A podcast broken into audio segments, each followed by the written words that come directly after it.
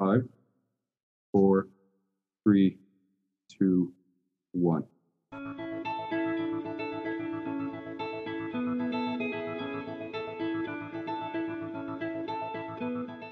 And the woman, it was like her thyroid was strangling her. It was Ooh. absolutely huge.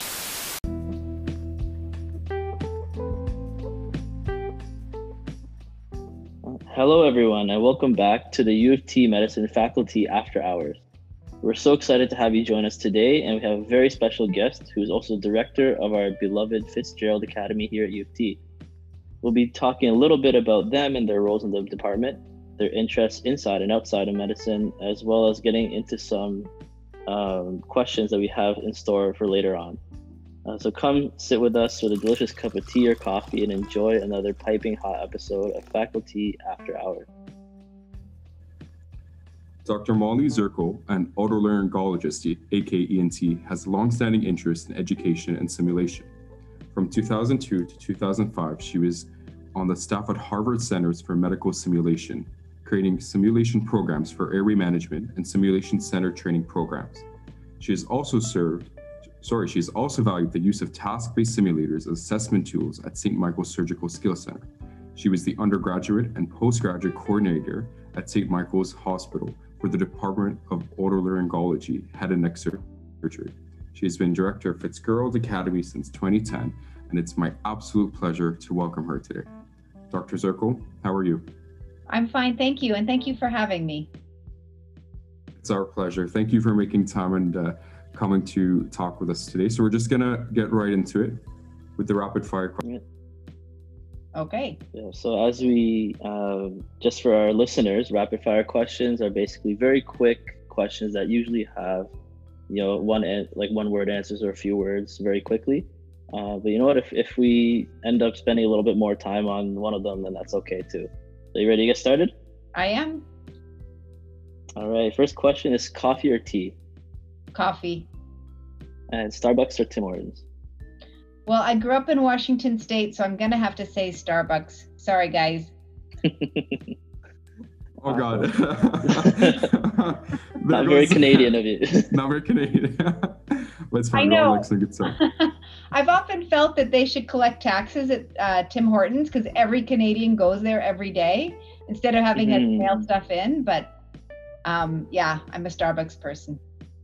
right on. What's your favorite drink from there? I actually get an Americano. Okay. Awesome. And next question: What's your favorite color to wear? I like wearing blue. Um, my favorite color is green, though. Okay. My favorite color is also green. Uh, and what's the nickname that your parents used to call you? My parents used to call me a nickname that I gave myself, which is Hardhead. Oh, and Yeah. where, where does where does that come from? Well, when I was little, I I could hit my head really hard and it wouldn't hurt, and I probably used that as a weapon from time to time, and Oh so my god. I used it as a way of announcing my power, and then they um, took me up on it. So So don't get on your bad side. I do have a very hard head, both literally and figuratively. I find it pretty ironic because now you're you're in the head and surgery department, so it's a good transition to what you're doing now. Yes, for sure. Awesome. And what's one of your weirdest quirks, if you have any? I think my weirdest quirk is that I am I can be very sneaky. Mhm. And I got that because um, when I was growing up, my father was a surgical resident, and if we woke him up, we would get in trouble, like we would be punished. And so I Mhm. learned from a very young age how to move about my house very quietly, and that's been a good skill to have. Yeah, that, sound, that sounds very useful, not just around the house, but also in general, just getting getting Yeah. through situations. Uh, uh, who's your who is your uh, role model? Well, I guess my generic and common answer, but I realize I'm very fortunate to have this as my answer, would be my parents. Um, Mhm. In particular, my father, who is an orthopedic surgeon, and um, he's just uh, created a lot of wonderful programs to help people, and he's definitely an inspiration to me. Aw. And does your father, I'm assuming, practice in the states? My father, right now, he's 80, and he runs a global uh, orthopedic network of providing implants that don't require any um, advanced technology to place them. And he has a machine shop and he has uh, engineers, and this is all done as a charity. And he's um, helped 250,000 people over the last 20 oh. years uh, with this program. It's called SIGN, Surgical Implant Generation Network. So. Wow, that awesome. sounds amazing. Yeah, yeah he was really disappointed I didn't go into orthopedics. uh, yeah, you heard it here first. people. mm-hmm. If you're ever interested in in that field, get check out SIGN. Yes, for sure. He has my uh, same last name, so you'll see him pop up. Oh, perfect, perfect. Uh, next question is: What is one thing you put on your bucket list? Um, actually, my bucket list includes. Uh, this is going to be really random, but mm-hmm. um, I do Olympic weightlifting, and my Ooh. bucket list is to compete um, in a world competition for Olympic weightlifting. Wow. So, what is Olympic weightlifting versus like uh, regular in terms of the exercises? So this is this is one of the original Olympic sports. So it's there's two lifts. There's snatch and clean and jerk, mm-hmm. and basically you get three tries to do your best on each. And um, you know, it's the lifts are judged, and you have to do it in a certain manner to have the lift be accepted. Mm-hmm. And I've been doing this for about six years, and I've competed nationally. I just did my first international competition, but it was virtual. Oh, congrats. And, um, I'm looking forward to going someday to the Worlds when the pandemic ends. Awesome. And what's your uh, what's your best currently? So my my current we call them PRs. My personal record for mm-hmm. snatch is 51 kilos, and for clean wow. and jerk it's 60 kilos. So awesome. And do you have a do you have a target that you're trying to reach or a goal in mind? Yeah, I'd like to get to 55 and 65. Okay. Well, honestly, I, I, I, think there's uh, something with this program when we interview faculty, we always see like something that we never expected from them. Um, I know like Dr. Howson likes to do like helicopter skiing, so she jumps off a helicopter and goes skiing down a mountain. Um, yeah. You're doing Olympic lifting, and here we are, students just uh, going to a regular gym. but well, it's, it's great yeah you know the thing is i have more time and i have more control over my time than you guys have so that is one very day true. we'll get there. Yeah, just keep at it. we'll do. Um, another question is texting or calling. I am moving into the texting world mostly because I have three teenage boys, and so that's the way I can get them to communicate. They don't like talking on the phone, so mm-hmm. I adapt. Yeah. yeah, I noticed that too. With like people sort of in our generation prefer just a quick text as opposed to a call. Yes. Uh, I'm noticing a reverse in my me. Like as I get older, I'm starting to prefer calling. So. I... also, with the pandemic, you know, it's kind of nice to have more of a space to exchange information. Mm-hmm. So. I know me, me and Joshua. Um, I got him into voice notes, so it's it's a nice middle ground where we could express what we need to say in a voice note and not have to text it. So uh-huh. I, I got him hooked in that. So I don't know if it would work for you and your your sons and your teenage boys, but it's worth the effort and it saves you a lot of time texting. My sisters and I do um, something called Marco Polo. Do you know that? It's like a little video thing. You can create a little video and send it out to people. So mm-hmm. oh, we do little video updates to each other. Well, that okay. sounds really cool. Yeah. Is Marco Polo like the application that you use for it? Or? Yeah, that's the app. Okay. Yeah. Cool. Uh, next question is if you could bring one thing with you if you got stuck on a desert island, what would it be? Probably a blanket. And I say that for a few reasons. One, I can't sleep unless I have something covering me, but I also like I'm really fair skinned and the sunscreen would run out, so I need something to give me shelter. So mm-hmm. it could be a blanket. Plus, I could use it as a pillow. So very practical. I like it. Yes. uh, and I guess we talked about like your favorite hobby, Olympic, the Olympic weightlifting, probably, or do you have another one as well? That is probably my main hobby right now, but I also am perfecting my skills at baking bread like everyone else. So I make a sourdough loaf once a week with my starter, and um, I have to say I am getting better at it. So, other than sourdough bread, anything other than that? No, I mean actually, so as you can imagine, being a full-time surgeon and a mother of three people, I basically decided I can't do everything, and the one thing I decided I wasn't going to be good at was cooking. So I I've been very practical and just very boring cooking until now. Uh, I have a little bit more time because they're older and with the pandemic, my sister started break, baking sourdough, and I thought, well, if she can do it, I can do it. So. mm-hmm. And I was gonna ask, uh, based on your journey so far in terms of making sourdoughs, what's what makes a good sourdough? You know, um, patience, which I don't often have a lot of, but you have to be patient and let it rise. Um, you also have to be patient with beating it. I think that's the biggest thing I've learned is that you really have to beat it for about 15 minutes. And I have one of these big mixers and it just whips around like crazy. I have to hold the mixer because I put it on really high mm-hmm. for like 10 or 15 minutes. And then it's a very kind of elastic texture. So okay. I think that's been the biggest thing I've learned. And also temperature. There's a lot of things. It's very cool, all the overlapping things that make a good yeah. bread. So it's a, it's a science.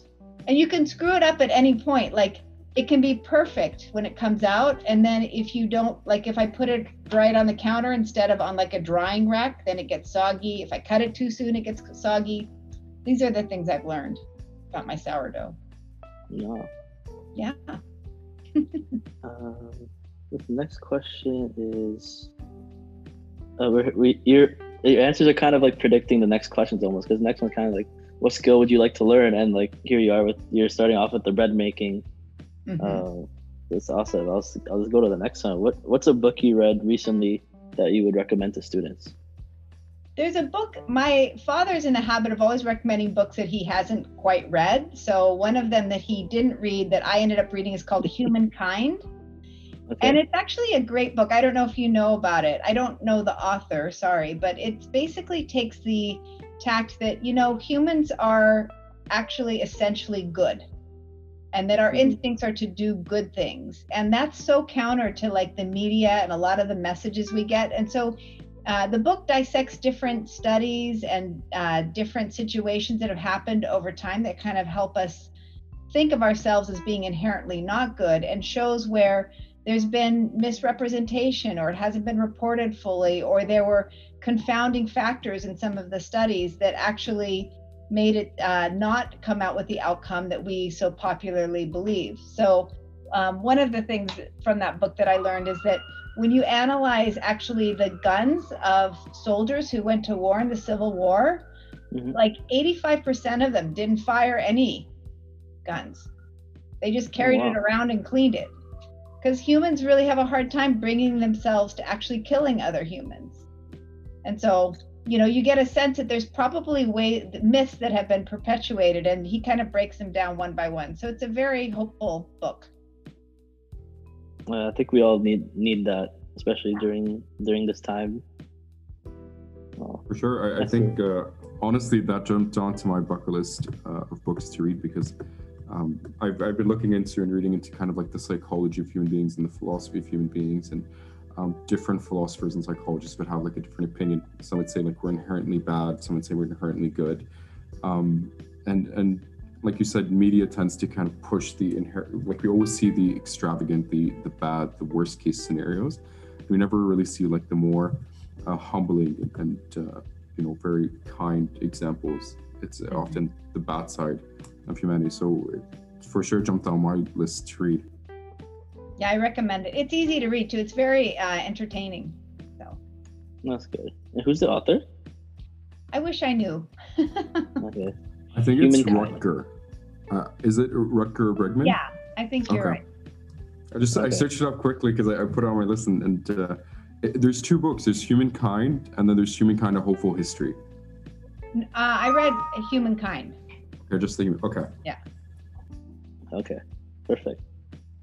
Uh, the next question is, uh, uh, what's your favorite song currently?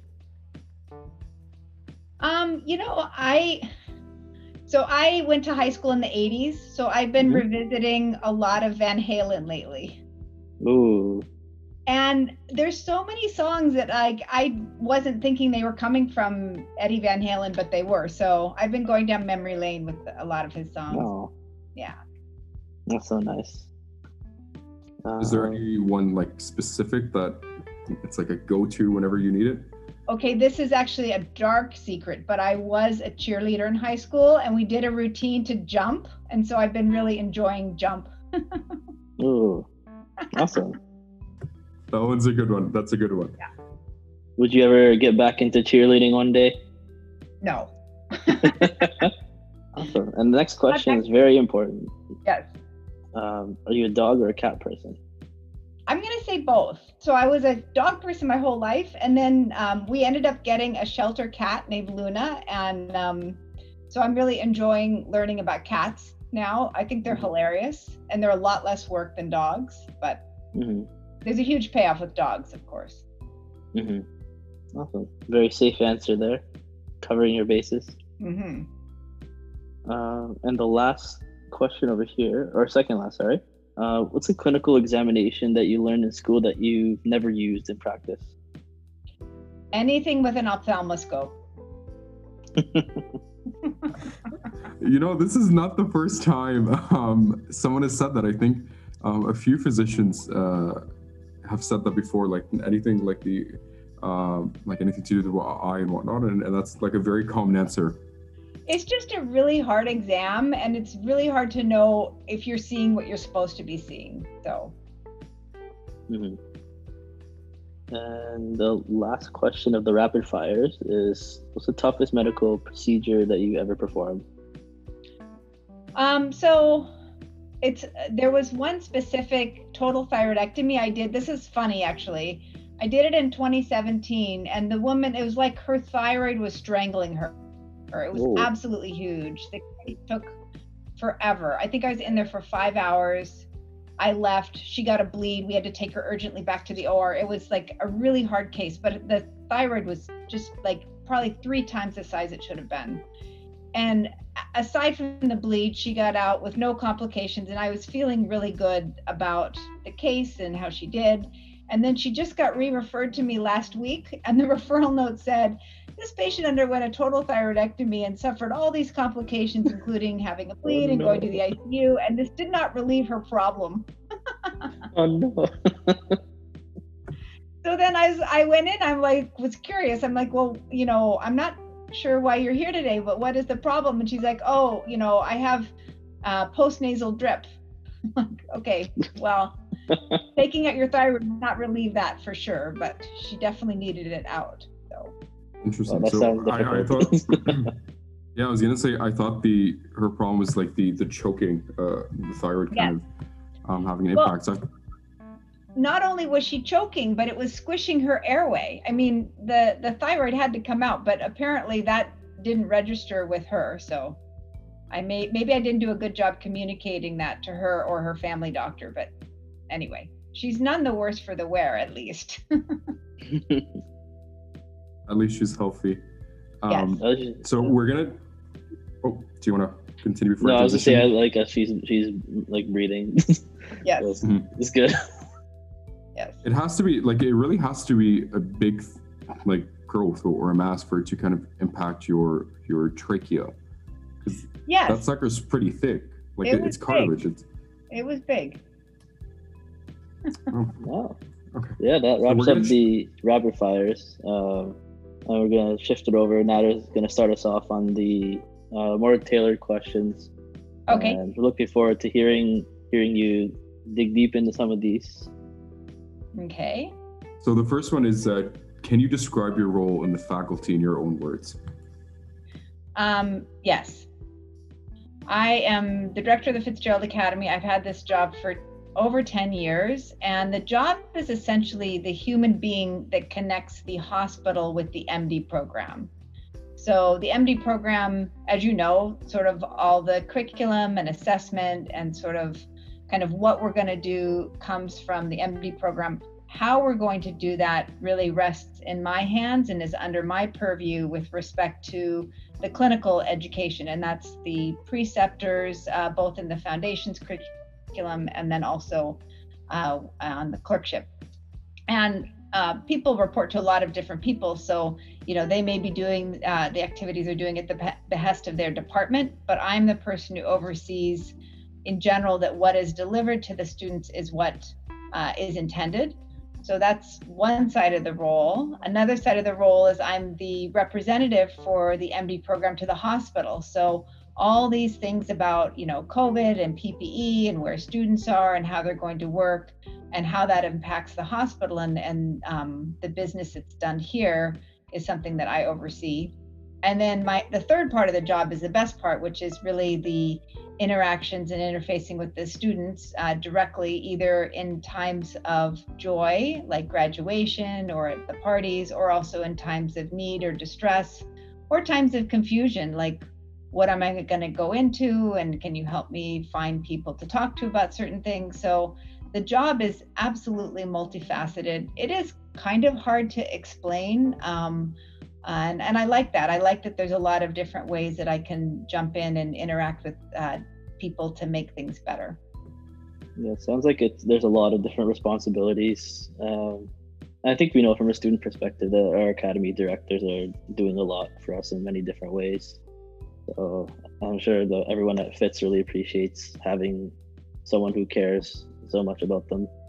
Yeah, you know, I often say like you can't teach someone to care. Like they either care or they don't, and that's probably the most important um, thing for for this job because there's just so many different facets of it, and and you really have to kind of care about the students and their experience. I think to be successful in this role, mm-hmm. and it's really fun. It's a great job. Is there like the hardest thing in your job? Is there like one thing that like it's very tough and, and demanding? Um, on the academy side, I think the biggest challenges come with some of um, the issues that students might raise with respect to some of their experiences. And some of them are certainly mistreatment, and some of them are sort of cultural adaptation. I mean, if you think about what we do, we take learning directly into a workplace environment. You know that doesn't happen in any other professional school. It doesn't happen in law business. Business is all about simulation. You know law they're just sitting in classroom. You guys are working with patients who are sick and family members who are stressed and a bunch of people who are here showing up to work every day to do their job. And their main job doesn't necessarily by their perspective include uh, educating you or even attending to you in any way and so it's a complex sort of structure to put a student into and make sure that they get what they need out of it. And so it is challenging when um, you know expectations aren't met or when there is conflict. And um, you know we try and turn that into something constructive, or at least something that we where we try and limit the harm that it does to people and their experience. The reason I took this job is because I think it's important to treat students in a certain way because I think ultimately that impacts the type of physician they become and that impacts how they think about how they're going to treat their patients and the patients' families. Mm-hmm. Awesome.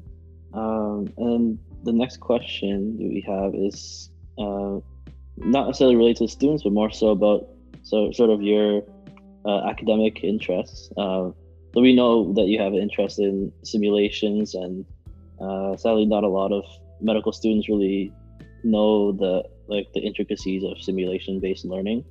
Mm-hmm. Um, so, would you be able to talk about uh, simulations and sort of how they're they're used in medical education or the medical field? Sure. I mean, I think we all have the best simulator in the world on our shoulders. It's our brain. And even though you're saying, oh, you know, uh, medical students don't know about simulation. You guys use simulation all the time. You use standardized patients, you practice on one another. Simulation is a substitution of some other means of learning a skill. And so that can be a task trainer, like, you know, laparoscopic surgery. When that came in, it was, you know, a given that you would have to learn that outside of working on a human body. So you can learn a task that way Um, I was involved in a different type of simulation called team training, which I still think is a very powerful tool um, because what it does is it tries to change culture. It tries to give people complex scenarios that they have to work out with other members of a team to try and understand how to do that better and how to be better in a team. And I, I think that's has a lot of value and it is really challenging to do it well and it's also very expensive. Um, mm-hmm. but I think that that's something that you know St. Michael's does and a lot of other hospitals do because they see the importance of it. But I think if you start looking, you will see simulation everywhere. You know, it's really just using your brain to kind of work through something that you aren't actually doing. And I think it's really an important part of experiential learning for all of us. So. Mm-hmm. Yeah, uh, it's simulation is something that I've been pretty interested in as well. I did a, a grad school in like sort of medical education, and then I took a, a course about simulation, and it's, it's so interesting and seeing the different applications and the creativity you can have in like coming up with a simulation based approach to address a particular this education need. Really so cool. I, I think that um, it definitely is important and it has a role, but one of the challenges is it also is expensive to maintain and it takes time away from some of the other duties that uh, medical learners have. And so, where it fits in, I think it's a constant battle to keep it in the not in the first two years, but uh, more in the in the um, uh, more advanced curriculum. How do you keep it when it's competing with clinical work? When I look in my own field, you know, it has to see it has to have a um, a value to the people who are doing it. And my uh, field, otolaryngology, has had a very long history of a temporal bone lab. So there is no otolaryngology program that doesn't have and maintain a temporal bone lab, and that's been the case for at least 50 years. And that's because it's a really complex thing to learn how to drill a temporal bone. And so there's always been a simulation of that for, for uh, residents to learn from. So. Interesting. I think um, just a follow up to that, would you see simulators being used a lot more now with the kind of transition to the online world and more acceptance of like Zoom and, and online content and uh, doing stuff remotely? Is would that encourage more simulation use within the medical field? I think it absolutely will. I think that uh, the situation we're in is going to press us to become more innovative in learning skills, um, and you know that that the situation we're in will certainly push us towards more simulation as we have less access to patients. Um, but I think that that there's will always be a pendulum. When we have more access to patients, I think again that will be uh, what we favor, because simulation takes time from experts too, and uh, experts in general are usually experts in a clinical domain, and so getting them to share their expertise in a purely educational environment is um, hard to sustain unless there's a pressing external reason. Thank you for that. Uh, transitioning to the next question is advice you'd give your younger self and advice you'd give to medical students. Um, I think I can tell my younger self to relax a little bit and not worry so much. I came to medicine after getting a um, uh, I my undergraduate major. I had a double major in history and religion, so I didn't really take any sciences except for the requirements. So I was constantly studying. I was sure everyone knew everything else that was being taught because I went to a school. Well, back in the 90s, we had a very traditional curriculum. So, anatomy, physiology, microbiology, um, and these are all courses that other students had had coming in, and I hadn't had any of them. So, I just put my head down and worked really hard and studied a lot. And um, yeah, and it ended up okay, but I, I dedicated a lot of time, and that was coming from a place of fear and feeling like I wasn't going to measure up. And I think that that probably ultimately is not a healthy position to maintain for too long. And I probably maintained it for longer than I should have.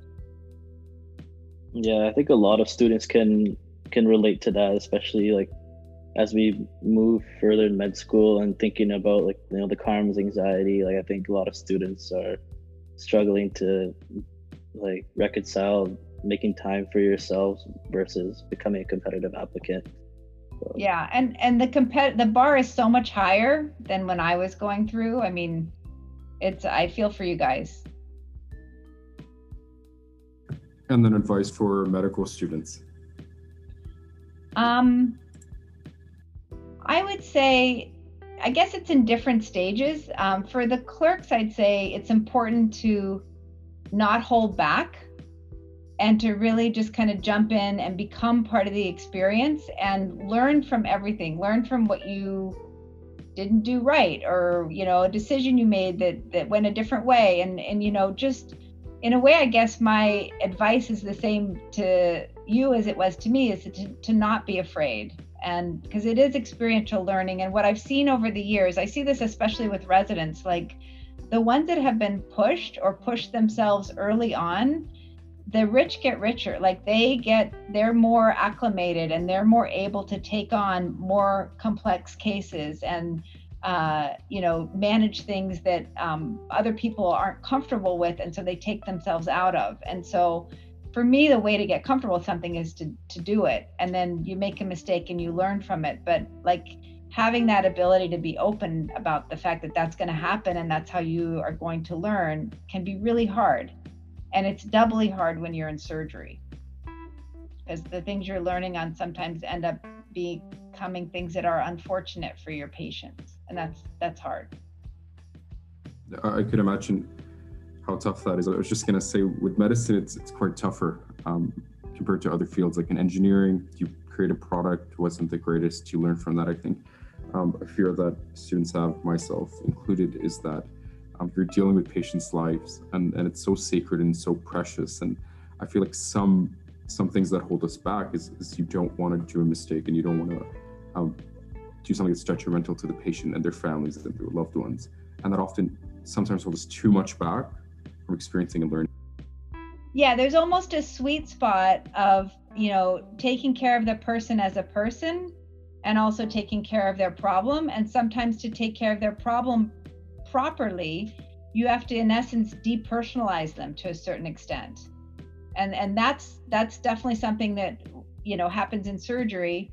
And even though we have all of the, these other reasons why we drape people and we wear certain things, you know, I think that transformation of the patient into this draped body, and then you know the the um, the gown and gloves that we wear kind of help put you into that mind frame. Because i think if you were thinking you know really focusing on that person and their life and the people who depend on them and the, their worries sometimes it's hard to do the things that you need to do to make them better. So that's a challenge i think particularly for surgery. It may be for other fields too. I haven't thought of it that way though. Yeah and i think another thing as well is the evaluative aspect of clerkship. I think there's a fear of like if you make a mistake like they're gonna think you're like a not a good clerk which i think it's probably a misconception that students have, but I, I feel like that's probably at the back of their minds as well. But I think, you know, it's not like you just have one chance. You make a mistake and, like, oh, you know, that person's terrible because you're with people for a while. Even with me, it might just be a day or two, but you know, I expect a few mistakes over the course of that day. I mean, if there aren't mistakes, there's not learning. So, um, but I, I, I hear what you're saying, and I've had a long-standing concern about um, some of the levels of assessment that are required for this program, but um, unfortunately, that's just the way it is. Yeah. Uh, so switching gears to the next question, uh, we know that you had a passion for your for your medical field since your hard-headed days. Um, uh, but what what if you couldn't do medicine or medical education at all? What what would you have done instead? You know, I started out in history and religion, as I told you, and what I really wanted to do was international development. So I wanted to have that kind of broader strokes of kind of helping with programs or policies or even diplomacy. Um, and because I was history and religion, when I graduated from uh, university and applied to the Peace Corps, I was turned down because I didn't have a skill. So Oh. And that made me feel like if I want to go forward and make a difference, I need something to bring to the table. I need a skill. So that kind of was the early thinking of moving me toward medicine, but I hadn't even put that together initially when I got rejected from the Peace Corps. Mm-hmm. Yeah, I'm noticing too that a, a lot of uh, our guests so far have had very like roundabout pathways almost of getting to medicine. Like there wasn't a clear like I want to be a doctor from from this age and just going straight to med school. Like a lot of our guests so far have had this kind of very unique unorthodox pathways. It's it's nice to hear for students. So my you know my I told you my father's a doctor. My mother is also a doctor, and in fact I'm fourth generation from my mother's side. So we all knew one of us. I have two sisters. One of us had to go into medicine, and it was supposed to be my little sister. So I was like, fine, I'm off the hook. But then she didn't do well in physics and she's just as stubborn as me so she wouldn't take it over again and so she couldn't get into medical school and so i was voted to do it because my older sister went to law school so but I, I love medicine i think we're so privileged to do this work and uh, you know i love every bit of my job the clinical side and the academy side it's just it's amazing so mm-hmm. we're very very lucky I'm curious to know the so the eldest one went to law school, you went to medical school, and the youngest one. So she's sort of a hybrid. So first of all, I'll tell you that um, when my parents dropped my older sister off to university, they said you can do anything you want except be a lawyer. So she's a lawyer, and then um, Julie, my younger sister, she actually ended up being in the medical field. She's a physician's assistant at um, it's called uh, the Fred Hutchinson Institute. It's in Seattle. It's a cancer care center, sort of like um, Princess Margaret. And she um, functions essentially as a medical resident, but permanently, which I'm glad I don't have that job. yeah, so PAs are, are becoming more common now in, in Canada, but I think before um, before even the, there was like a formal formalized programs in, in, different universities. It was really common in the states to be a PA. Yes. Um, and yeah, I, I, totally. It's it's like essentially, folks. It's long story short. It, like uh, Dr. Zirkle said, it's it's like a resident, but for long term, and then you just stay as that. Um, right. So you don't get have the responsibility hanging over your head, but you also don't have the income potential. But ultimately, you know, you you don't have autonomy. So it's an interesting structure there though because all of their attendings are basically in research and so they don't have a lot of um, patient care experience and so they really rely on the pas to provide the care so interesting mm-hmm. interesting uh, field um, so transitioning to the next question it's what is a misconception students have about medical school or medicine in general um I mean, I don't know what your conceptions are of it. I think, um, I guess one one concern is it like how hard it is, and I I'm not I don't want to seem arrogant. I actually don't think it's hard. It is a lot of work, but it's actually if you just kind of stick with it, there's not as much complexity I would say as other fields. So I think there's a lot more complexity in, say, mathematics or physics. And maybe it's just because I'm not that good at those things. But I think with medicine, a lot of it is kind of paying attention, having a good memory, being able to integrate things. But if you put in the time, um, it's definitely achievable with um, with hard work. Yes, it's good to hear that you know hard work hard work pays off. So definitely. to our listeners, keep pushing through. Uh, you got this. Uh, awesome. And then the next question here is uh, you might have touched on this earlier, but I guess we could elaborate a little bit more. Um, how did you decide to become an academy director? Um, you've met Dr. Houston, right? Yes. He's a very persuasive individual. And so um, she asked me if I wanted to do this job, and I told her no. And then she asked me again, and I called my dad, and he said, You know, Molly, you're a surgeon. Like, why would you want to do this job? and so I told her no again. And then she called me and she said, I really think you're a good fit for this and I want you to give it a try. And so she kind of talked me into it. Um, and I'm very thankful for that because it's really expanded my world so much in terms of my job and how I think about what I do. I love seeing patients and being in the room with them and explaining things, and I love operating, but this gives me a chance to do something on a bigger scope and it really appeals to kind of the developmental side. I love watching kind of the progression of students when they come in and sort of, you know, eager and ready and clueless and there's so much energy and then as you all gain competency and experience and confidence, it's really exciting to watch the transition.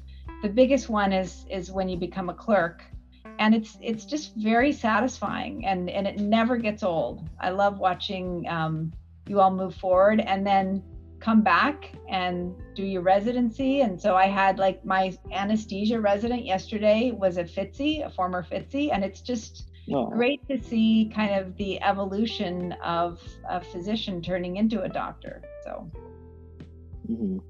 yeah it's a very very unique perspective to have and it must must be rewarding as well. Yeah, it's great. Yeah. And would you say if she didn't approach you, you would never have thought of going into being like an academy director or like a in a leadership position as you are now? It wouldn't have occurred to me at that phase because I had only been at St. Michael's for three years. So the backstory is I came here from the US in 2004 and I could not practice medicine until 2007.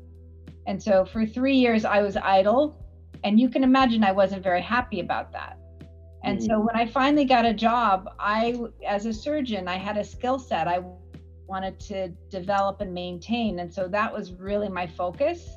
So 2007, when I started hitting the ground, like that was really where I wanted to be. And so to have an opportunity to come up three years later to do something that wasn't clinical that would not have been something that I would seek out at that moment for myself. But I'm happy it happened the way it did because um, the clinical stuff came and that's fun, but it also allows me to have this other way of contributing, which I love. So that's, that's amazing. I, I, I totally agree. Dr. Dr. Houston can be very persuasive. Yes. in, in the best way, of course. Yeah. you know she she is a fantastic leader in my opinion because she really mm-hmm. come it comes from the heart. Yeah. She just wants to make things better. And and mm-hmm. that's genuine. I've seen that. I've worked with her for 10 years. I've seen it over and over again. Yeah she, for... she, she has a oops Joshua, you can go ahead. No i keep i keep doing this man. you you go first. I mean, even when we sat down there and uh, we we had a talk, you could feel the genuineness of it, and you can see like it's she's very caring and very um, tries as much as possible to work for for the students in, in one aspect and the medical learners, but also just changing the culture and changing the environment and that's a tough sell, right? To change a culture, change an environment, and that's not something that happens overnight, but it's something that needs consistent effort and consistent work towards until you see uh, results. Yeah, Mm-hmm. I was gonna say it's very similar thing. Like as members of like MedSoc, I think Nader and I both see her in like different uh, meetings and things, and she's always like advocating for like the student perspective of things. So I we really appreciate that. Yeah, and her capacity for work is amazing, and she's also really organized. And so, you know, like we're looking at accreditation right now, and I'm going through all of the things that you know we needed to do, and most of them are done. Like she's she's someone who can get stuff done. So. Mm-hmm. All right, enough praising of my boss. we'll, send her special link. we'll send like that to Dr. House and be like, FYI, yeah. you're loved. she knows. Um, yeah. now, talk about medicine. So you mentioned that you've been practicing for 10 years and or 13 years now in Canada. Um, so how has medicine changed um, we can say even from before uh, when you started practicing in the states to now like how what has changed in medicine and what do you think the future holds um, so well, first of all there's a huge difference in practicing in the us versus practicing here it's night and day it's so much more fun to practice medicine here because everybody you see has health care. That's amazing. You know, mm. we hmm. don't have healthcare insurance for everybody in the US. And so you'll see people who need it, and then trying to figure out how to help them is very complex. Um, in terms of Canada, I think it's it's changing very slowly, but I do see patients becoming more uh, of an advocate for themselves, wanting more to understand what their problem is and what their options are, and being a more active participant in clinical decision making. When I first came here, I felt it was very traditional and actually almost like 20 years behind the US with respect to how physicians saw or how patients saw their physician. So and um, because the US is even further from that, I mean, when I was practicing in Boston, I would have people come in with like a journal article that I hadn't had a chance to read yet, explaining how they wanted me to manage their problem based on this article. Um, and, and so here I see people becoming more proactive about their care, which I, I think is really great. That's, that's really reassuring, uh, probably as a physician. Mm-hmm. Um, I guess the, the last question we want to uh, ask you here before we get your student story that you had in mind uh, is what's something you want students to know about you that, that we haven't talked about? I guess um, if it's not obvious, I want them to know that I am here because I want to make things better for them. And I really do care about what happens with you guys and how your what your experiences are. I do believe that how you're treated, it will be somehow in the package of how you see yourself as a physician. And um, I see that as an extremely important uh, job for me to do. Yeah, I, th- I think speaking with you is it's very clear, like that you that you care about what you do. So the mm-hmm. Fitzies are all lucky to have you. Uh, Thank you. yeah. And now I'll, go, I'll turn it over to you for your your favorite student story before we wrap up.